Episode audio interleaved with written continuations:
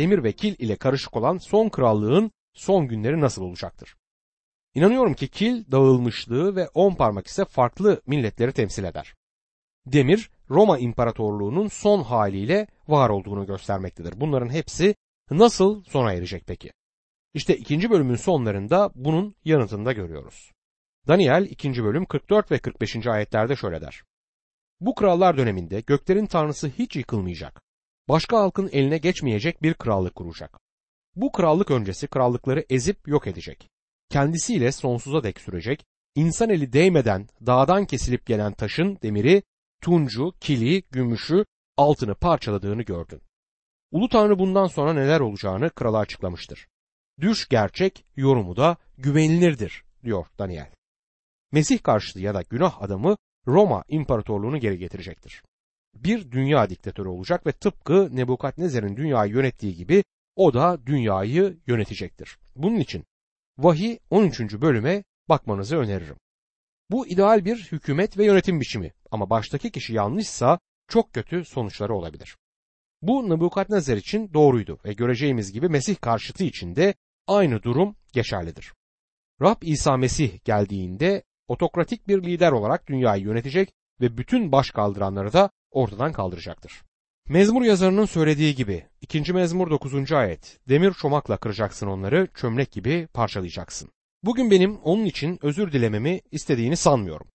Eğer beğenmiyorsan bence en iyisi bu dünyadan kurtulmak için yakaladığın ilk fırsatta Ay'a ya da Mars'a gitmen. Ama sanma ki oralara erişemeyecek. Tersine bu dünyaya egemen olacağı gibi senin gitmeyi düşündüğün yere de egemen olacaktır. Bu evren onundur ve ona aittir. El sürülmeden yerinden kesilen taş diyor. Bu ise İsa Mesih'ten başkası değildir. Ve bu sıradan bir insan değil, Tanrı'nın mesedilmiş olanıdır. İsa Mesih'in kendisi taş, kaya olduğunu söyler. Sanırım o zamanlar insanlar İsa'nın söylediklerini şimdiki insanlardan daha iyi anlıyorlardı. Matta 21. bölüm 44. ayette İsa Mesih bu taşın üzerine düşen paramparça olacak. Taş da kimin üzerine düşerse onu ezip toz edecekler. Temel olarak yaşayan diri olan taş İsa Mesih'tir. Elçi Paulus 1. Korintiler 3. bölüm 11. ayette. Çünkü hiç kimse atılan temelden yani İsa Mesih'ten başka bir temel atamaz demiştir. Biz bu taş üzerine düşersek yani ona iman ile gelip güvenirsek olduğumuz gibi eminiz ki onun kanı bizim için akıtılmıştır. O zaman kendimizi onun önünde kırmış oluyoruz.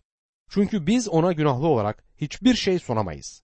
Ama ona hiçbir şey sunmadan basit bir günahkar olarak gelirsen üzerinde yaslanıp rahatlık bulman için o harika bir taş olacaktır. İmanlı olup ben kurtuluş güvencesine sahibim diyen bir kişi şu şekilde eleştirilmiş. İsa Mesih kayamız ama sen o kaya üzerinde durabileceğini nereden biliyorsun? Bu kişi ise şöyle yanıtlamış. Ben kayanın üzerinde sallanıyorum ama üzerinde durduğum kaya asla sallanmıyor.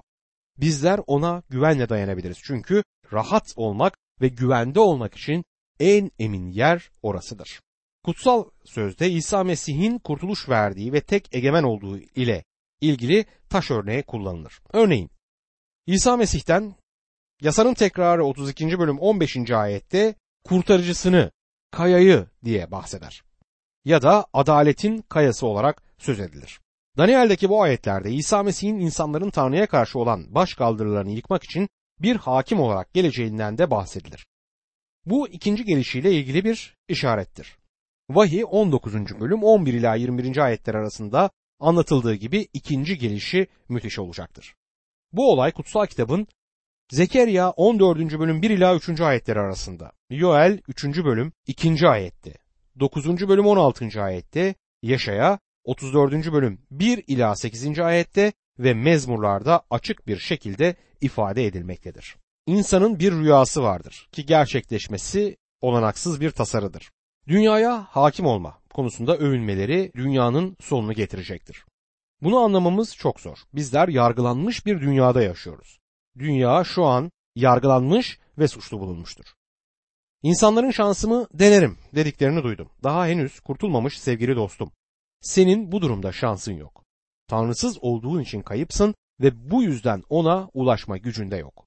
Elinde olan tek şey kalbinde birazcık dindar olma duygusu olabilir. Her pazar kiliseye ya da inancının gereği dinsel kuralları yerine getirdiğin için ya da sevap işlediğin için defterine birkaç artı puan yazdırmak istiyor olabilirsin. Ama sevgili dostum, senin kurtarıcı Rab İsa Mesih'e güvenmen gerekir. Sanırım ona eğilmek hiç de kolay değil. Ama sevgili dostum burada iki sonuçtan birine boyun eğmek zorunda kalacaksın. Ya sen taşa gideceksin ya da taş sana gelecek. Ben şahsen taşa gitmeyi tercih ederim. Tanrı insanın bu dünyadaki egemenliğine son verecek. Tanrı'nın egemenliği galip gelecek ve bin yıl boyunca İsa Mesih egemenliği altında tüm dünya sınavdan geçirilecek. Ve şeytana izin verildiği o kısa dönem dışında İsa Mesih'in egemenliği sonsuza dek sürecektir. Bunun için Vahiy 21. bölüme bakabiliriz. Daniel 2. bölüm 46 ve 47. ayetlerde ise bunun üzerine kral Nebukadnezar Daniel'in önünde yüzüstü yere kapandı. Ona bir sunu ve buhur sunulmasını buyurdu. Daniel'e madem bu gizi açıklayabildin, Tanrı'nın gerçekten tanrıların tanrısı, kralların efendisi dedi. Gizleri açan odur. Daniel'in muhteşem yorumu kral üzerinde öyle bir etki yaratır ki kral Daniel'e neredeyse tapınmaya başlar. Ve başkalarının da böyle yapmasını ister. Sonuçta kral daha doğrusunu bilmediği için sadece fiziksel şeylere yani putlara tapmayı bilmektedir ve böyle yapar. Şimdi ise yaşayan gerçek Tanrı'yı tanımaya başlamıştır ve ona tapmaya başlar. Bu göklerin tanrısına bir girişti. Bu kitapta putperest kralın kalbinde imanın büyüdüğünü görüyoruz. Bu kral putperestliğin karanlığını yıkacaktır ve Tanrı'yı tanımanın görkemli ışığı altına da gelecektir. Daniel 2. bölüm 48 ve 49. ayetlerde sonra Daniel'i yüksek bir göreve getirdi. Ona birçok değerli armağan verdi. Onu Babil iline vali atadı. Babil'in bütün bilgelerinin başkanı yaptı. Daniel'in isteği üzerine Şadrak'ı, Meşak'ı, Abednego'yu da Babil ilinde yüksek görevlere atadı. Daniel ise sarayda kaldı diyor. Kralın kapısında durma konusu kutsal kitabın diğer bölümlerinde de geçen bir konudur. Örneğin tekvinde Lut'un Sodom'un kapısında oturduğunu okuyoruz. Bunun anlamı yargıçlık yapmak demekti. Ester de Mordekay'a aynı görevi vermişti. Mordekay kapıda bir yargıç olarak oturdu. Daniel'e Nebukadnezar tarafından ödüller verilerek Daniel onurlandırıldı. Ama kral Daniel'in üç arkadaşını da unutmaz. Onlara da yönetimde yüksek konumlar verilir. Bu genç adam Daniel kapıda oturma görevine getirilir. Yani o yargıç ama aynı zamanda başbakanlık görevinde yapıyordu. Bu kitapta Nebukadnezar'ın hep Daniel'e başvurduğunu göreceğiz. Hem de bugünün ifadesiyle Babil krallığının başbakanı olarak Daniel insanları yargılayacaktır.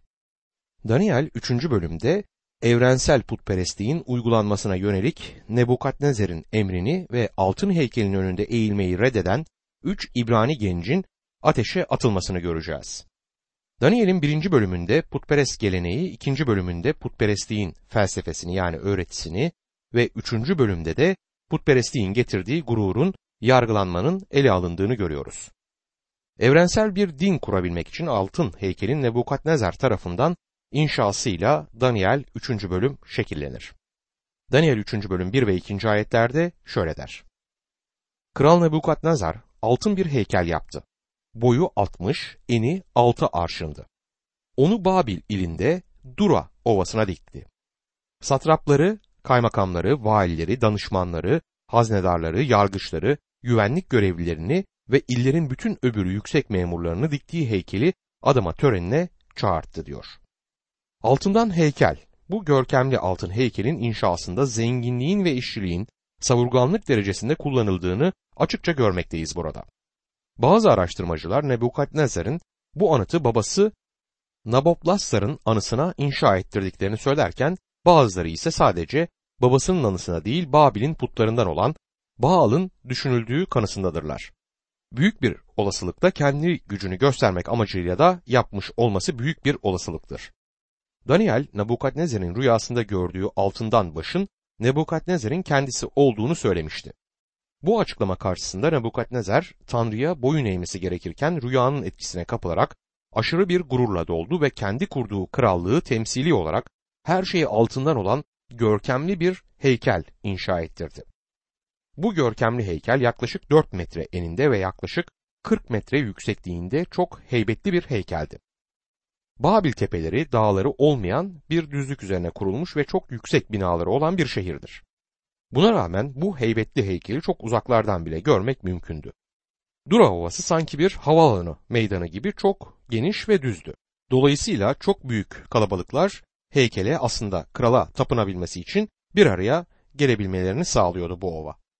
Bütün liderler ve hükümet yetkilileri heykeli takdis etmek için orada bulunmaktaydılar. Sadece yüksek rütbeli subaylar bu büyük projeyi insanlara satabilmek için davet edilmemişlerdi.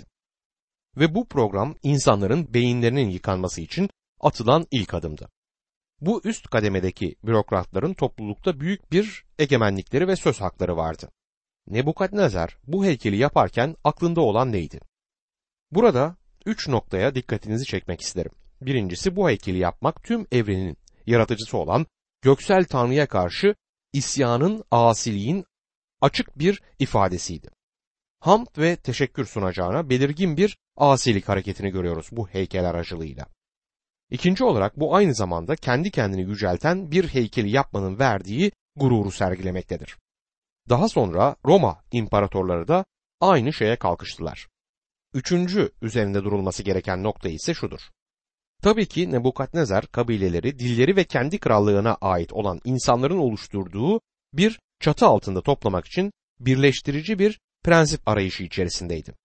Diğer bir deyişle tek bir dünya dini kurmaya çalışıyordu. Tek bir dünya dini yapma eğilimi Nuh'un oğullarının isyan ederek kurmaya çalıştıkları Babil kulesini tekrarlamaktan başka bir şey değildir. Günümüzde de dünya dini kurma çalışmaları içinde olan pek çok insan var. Bu kişiler bu yöne doğru ilerlerken farkında olmadan İsa Mesih gerçeğinden tamamen uzaklaşmaktadırlar. Sevgili dostum bu yönde yapılan bütün atılımlar tapınılması gereken diri Tanrı'ya değil aslında ona karşı durma hareketidir. Tabii ki bu harekette Rab İsa Mesih Kilisesini yani gerçek Mesih inanlarını aldıktan sonra gelecek olan büyük sıkıntı dönemine doğru öncülük edecektir. Hangi ırktan, renkten olursa olsun eğer kişi Mesih'te ise Mesih'le alınıp götürülecektir. Daniel 3. bölüm 3. ayette böylece satraplar, kaymakamlar, valiler, danışmanlar, haznedarlar, yargıçlar, güvenlik görevlileri ve illerin bütün öbürü yüksek memurları kral Nebukadnezar'ın diktiği heykeli adama töreni için toplanarak heykelin önünde durdular diyor. Heykelin açılış günü gelmiştir. Daniel'in dışında herkes oradaydı. Tabii ki Daniel'in açılışta bulunmamasının yasal olarak uygun önemli bir nedeni vardı. Belki de görev yüzünden devlet yetkilisi olarak uzak bir yerdeydi. Ve içinde bulunduğu konum harika bir durumu oluşturmaktaydı. Yani Daniel dünyanın hükümdarı olan Babil kralının baş danışmanıydı. Dura ovasına dikilen bu görkemli altın heykelin görünüşü gerçekten de göz kamaştırıcıydı. Tıpkı büyük şehirlerde dikilen gökdelenler gibi göze hitap edecek şekilde büyük bir özenle inşa edilmişti. Daniel 3. bölüm 4, 5 ve 6. ayetlerde ise sonra haberci yüksek sesle bağırdı. Ey halklar, uluslar, her dilden insanlar! Size şöyle yapmanız buyuruluyor. Boru, ney, lir, kanun, arp, davul ve her çeşit çalgı sesini duyar duymaz yere kapanıp Kral Nebukadnezer'in dikmiş olduğu altın heykele tapınacaksınız. Her kim yere kapanıp tapınmazsa hemen kızgın fırına atılacaktır. Açılış törenine katılan kalabalığın heykelin önünde eğilmeleri gerekiyordu. Eğer eğilmezlerse başlarına böyle bir şeyin geleceğinden haberleri yoktu. Bu daha önce kendilerine söylenmemişti. Orkestra başlar başlamaz herkesin diz çökerek yere kapanıp heykele tapınması beklenmekteydi. Her şey önceden planlanmıştı. Dikkat edin. Orkestra içerisinde çok çeşit çalgılar var. Boru bakırdan yapılmış, perdesiz üflemeli bir çalgı. Zurna çok keskin bir ses çıkartan nefesli bir çalgı. Cenk, harba çok benzeyen, dik tutularak ve telleri parmaklarla çekilerek çalınan üç köşeli telli bir çalgıdır. Ut kucağa alınarak çalınan iri karınlı, kısa saplı, altı çift telle çalınan bir çalgı ve bir başka çalgı ise gövdesi Hindistan cevizi kabuğundan yapılmış uzun saplı bir sazdır. Gayda ise tiz sesli zurnaya benzer bir bölümü bulunan tulumlu bir nefesli çalgı. Burada her çeşit müzik aleti dendiğine göre bu müzik aletlerinin dışında adı geçmeyen pek çok farklı müzik aletlerinin de olduğu düşünülebilir. Bu orkestraya bir isim vermek gerekirse karışık senfoni orkestrası demek mümkündür. Burada önemli olan şu, bu sadece bir tören değildir. İnsanlar burada tapınmaya zorlanırlar. Tapınma da zorlamayla olamaz. Gerçek tapınma yürekten gelen bir ifadedir. Bu insanların zorunluluk karşısında eğilmeleri yüreklerinden gelen bir ifade olmayacaktır. Sadece bir görüntü olarak yatıp kalktıklarını söylemek daha doğru olur. Yapılan müzik bedene, duygulara yönelikti. Tanrı'ya yönelik müzik gerçekten harikadır ve kişiyi gerçek anlamda tapınmaya hazırlayacaktır. Elçi Paulus imanlara yazarken tapınmada müziğin önemini pek çok kez vurgular. Örneğin Efeslilere mektupta Efesliler 5. bölüm 19. ayette birbirinize mezmurlar, ilahiler, ruhsal ezgiler söyleyin. Yürekten Rabbe ezgiler, mezmurlar okuyun der. Koleseliler 3. bölüm 16. ayette ise Mesih'in sözü bütün zenginliğiyle içinizde yaşasın. Tam bir bilgelikle birbirinize öğretin, öğüt verin, mezmurlar, ilahiler, ruhsal ezgiler söyleyerek yüreklerinizde şükranla Tanrı'ya nameler yükseltin der. Aslında ta başlara bakarsak müziğin kötü bir başlangıcı olduğunu görüyoruz. Bu yaratılış dördüncü bölümde kainin günahlı soyundan söz ederken bahsedilir. Yaratılış 4. bölüm 21. ayette diyor ki, kardeşinin adı Yuval'dı. Yuval, lir ve ney çalanların atasıydı. Sevgili dostum, müzik ve tapınma Tanrı'ya değil, insana yönelik olursa sanmayın ki insanı yükseltip göklere çıkartacaktır. Tam tersine daha da aşağılara çeker. Ve sonuç olarak bu yaklaşım biçimi de hiçbir zaman gerçek tapınmaya bir yarar getirmez. Tapınmayı öldürüp yok etmekten başka da bir işe yaramaz. Ama müzik aynı zamanda da tapınmayı doruk noktasına çıkartabilir ve ruhsal görevlerde büyük bir berekette olacaktır. Bu şekilde kullanıldığında. Büyük kilise topluluklarının düzenledikleri özel toplantıların birinde yaptığım konuşmamda özellikle bir olayı anımsarım. İlk konuşmam başlamadan önce genç bir bayan ilahi söylemek için öne çağrıldı. Gerçekten de bu bayan dinleyicilerin ilgisini çekerek kendini göstermek için neredeyse şov yaptı. İbadete yönelik bir ilahi seçeceğine bu bayan sesinin ne kadar güzel olduğunu göstermek için bir ilahi seçmişti. Tabii ki toplantının ruhsal havasının bozulduğunu fark edince ben de konuşmama başlamadan topluluğa başka bir ilahi söylettim. Daha sonra kilisenin vaiziyle konuştuğumda ilahi söyleyen kızın kilise önderlerinden birinin kızı olduğunu bana söyledi. Ve bu kız her zaman özel toplantıların açılış ilahisini söylermiş. Topluluklarda müzik yardımcı mıdır yoksa değil mi? Dünyasal müziğin insanlar üzerinde çok büyük bir etkisi var günümüzde. Bu müziğin birçok kilise topluluğuna girerek onları da etkisi altına almış olduğunu görüyorum. Şükürler olsun ki buna karşı direnen pek çok kilise önderinde tanıyorum. Nebukadnezar heykele tapınmayı reddedenleri çok feci bir şekilde cezalandıracaktı. Bu olayda da yapılan müzik heykelin önünde dikilen kalabalığı tapınmaya hazırlamak için kullanılacaktı. Ve emin olabileceğimiz şey şudur ki bu üç delikanlının dışında herkes heykelin önünde yüzüstü yere kapandı. Daniel 3. bölüm 7. ayet. Bu yüzden ne zaman boru, ney, lir, kanun, arp ve her çeşit çalgı sesi duyulsa bütün halklar, uluslar, her dilden insanlar yere kapanıp Kral Nebukadnezar'ın diktiği altın heykele tapındılar diyor. Yerlere kadar eğilerek gösterilen bu tapınma hareketi tamamen dışa yönelik bir eylemdi. Belki de yere kapananların çoğunun yüreğinde şüphe vardı.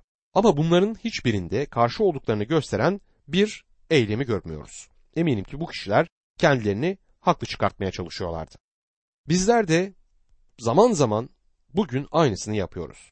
Adamın biri bana üyesi olduğu kutsal kitaptan sapmış bir gruba katılma sebebini zamanında babasının orada seçkin bir önder olduğu ve öldüğünde de bu topluluğun onun adına binaya renkli camdan yapılmış bir pencere taktığını anlattı. Kiliseyi terk etmemesinin nedeni bu adamcağızın buymuş. Birçoğumuzun yaptığı gibi bu adam da kendine göre sudan bir bahane bulmuştu. Sevgili dostum bu adam kalkıp başka bir pencere satın alsaydı ve beraberinde babasının anısına takılan pencereyi de söküp götürseydi bulunduğu topluluğa katılmak için öne sürdüğü sudan bahaneden çok daha iyi bir şey yapmış olurdu. Şimdi heykelin önünde eğilmeyi reddeden 3 İbrani gencine yönelik suçlamalara bakalım. Daniel 3. bölüm 8. ayet. Bunun üzerine bazı Kıldaniler yaklaşıp Yahudileri suçladılar diyor bu ayette. Görülüyor ki tören zamanında herhangi bir düzensizlik olmaması için kral gözcüler atamıştı. Ve bu gözcüler arasında bulunan bazı Kildaniler özellikle bu üç Yahudi gencini gözetliyorlardı. Belki bu kişiler bu gençleri kıskanıyorlardı ya da onlara karşı içlerinde kim besliyorlardı. Tabii ki Nebukadnezar'ın görevlileri arasında Yahudi olarak sadece bu üç delikanlı olduğunu unutmayalım. Kendilerine hiçbir görev verilmemiş, sürgünde bulunan diğer Yahudiler bu toplantıya katılmak için zaten çağrılmamışlardı. Daniel 3. bölüm 9 ila 12. ayetler arasında Kral Nebukadnezar'a Ey kral sen çok yaşa dediler. Boru, ney, lir, kanun, arp, davul ve her çeşit çalgı sesini duyan herkes yere kapanıp altın heykele tapınacak. Kim yere kapanıp tapınmazsa kızgın fırına atılacak diye bir buyruk çıkardın ey kral. Oysa Babil ilinde yüksek görevlere atadığın Şadrak, Meşak, Abednego adında bazı Yahudiler var. Bu adamlar seni saymadılar ey kral. Senin ilahlarına kulluk etmiyor, diktiğin altın heykele tapınmıyorlar. O günlerde bu orkestra oldukça meşhur olmalı ki bizlere üçüncü kez çalgıların listesi veriliyor. Kildanilerin kral Nebukadnezar'ın önünde bu üç İbrani gence yönelik yaptıkları suçlama çok resmi ve tamamen de usule uygun görünmektedir. Bu kişiler doğrudan doğruya gençlerin isimlerini tek tek vererek onları suçluyorlar. Verilen isimleri yanlış anlamak mümkün değildir. Çok net ve açık. İlginç olan suçlamanın yerinde ve doğru bir suçlama olmasına rağmen ey kral bu adamlar seni saymadılar ifadesinin yanlış olmasıdır. Çünkü bu gençler kralın şahsına yönelik herhangi bir eylemde bulunmuyorlar. Ona karşı saygısızlık da göstermediler. Tersine sadece heykelin önünde eğilip tapınmayı reddediyorlar. Bu karşı duruma eylemi bağlı oldukları Tanrı'nın ne yüksek bir güce sahip olduğunu gösteren bir meydan okumadır. Bu da iman ettikleri Tanrı'ya ne kadar sadık olduklarını gösterir. Heykele tapınmayı reddeden üç İbrani gencin Tanrı'nın gücü hakkındaki söylediklerine bakın. Daniel 3. bölüm 13. ayet. Büyük öfkeye kapılan Nebukadnezar, Şadrak'ı, Meşak'ı, Abednego'yu çağırttı. Bu kişiler kralın yanına getirildiler. Nebukadnezar'ın bu şekilde öfkelenip kızması kendisinin psikolojik bir sorunu olduğuna işaret eder. Bu adama bir bakarsınız gülmekten adeta sarhoş olmuş, bir anda delirmiş, kin ve öfke kusar şekilde görüyoruz bu kralı. Böyle bir kişinin akli dengesinin yerinde olduğu şüphe götürür. Daniel 3. bölüm 14. ayette Nebukadnezar, Ey Şadrak, Meşak, Abednego, ilahlarıma kulluk etmediğiniz, diktiğim altın heykele tapınmadığınız doğru mu diye sordu. Nebukadnezar yapılan suçlamanın doğru olup olmadığını soruyor. Bu kişiler gerçekten de kralın ilahlarına ve diktiği altın heykele tapınmayı reddmediyorlardı. Bunu bilmek ve bundan emin olmak istiyor. Daniel 3. bölüm 15. ayette Şimdi boru, ney, lir, kanun, arp, davul ve her çeşit çalgı sesini duyar duymaz yere kapanıp yaptığım heykele tapınmaya hazırsanız ne iyi. Ama ona tapınmazsanız hemen kızgın fırına atılacaksınız. O zaman bakalım hangi ilah sizi elimden kurtaracak diye soruyor. Kral fikirlerini değiştirip heykelin önünde diz çökmeleri için gençlere son bir fırsat verir. Şimdi bu ceza karşısında gençlerin buyruğuna itaat etmeleri durumunda başlangıçtan daha da kötü bir duruma düşecekleri ortada. Nebukadnezar gençlere buyruğa itaat etmemeleri sonucu başlarına gelecek olan cezayı da tekrar anımsatır. Ve kral daha önce bu kişilerin bağlı oldukları Tanrı hakkında duymuştu. Ama ilginç olan bu aynı kişi bu gençlere kesinlikle kurtulamayacağını da garanti ediyor. Daniel 3. bölüm 16. ayet. Şadrak, Meşak, Abednego bu konuda kendimizi savunma gereğini duymuyoruz diye karşılık verdiler. Ey Nebukadnezar diyerek krala yanıt vermektedirler ama ey kral sonsuza dek yaşa diye haykırmaz bu gençler. Ve çok rahat bir şekilde bizlerin sana yanıt vermesi gerekmiyor diyorlar. Bu şunu gösterir ki bu kişiler krala itaat etmemelerinin sonucunda başlarına ne geleceğini çok iyi biliyorlar. Bu kişiler gerek yok yanıtını verdiklerinde hesabını iyi yapmış olmalılar. Yani bu kişiler krala yanıt verirken kendi başına geleceklerini düşünmüş olmalılar. Babil'deki hikmetli kişiler bu İbrani gençlerine heykelin önünde yere kapanıp tapınmalarını tavsiye edeceklerdi ama bu gençler Tanrı'nın kendileri için ne buyurduğunu çok iyi biliyorlardı. Çıkış 20. bölümde Tanrı 20. bölüm 3 ila 6. ayetlerde bakın ne diyor. Benden başka Tanrın olmayacak. Kendine yukarıda gökyüzünde, aşağıda yeryüzünde ya da yer altındaki sularda yaşayan herhangi bir canlıya benzer put yapmayacaksın. Putların önünde eğilmeyecek, onlara tapmayacaksın. Çünkü ben Tanrı'nın Rab, kıskanç bir tanrıyım. Benden nefret edenin, babasının işlediği suçun hesabını çocuklarından, üçüncü, dördüncü kuşaklardan sorarım. Ama beni seven, buyruklarıma uyan binlerce kuşağa sevgi gösteririm. Bu gençler Tanrı'ya sadık kalarak gerçekten de çok büyük bir cesaret örneğini sergilemiş oluyorlar.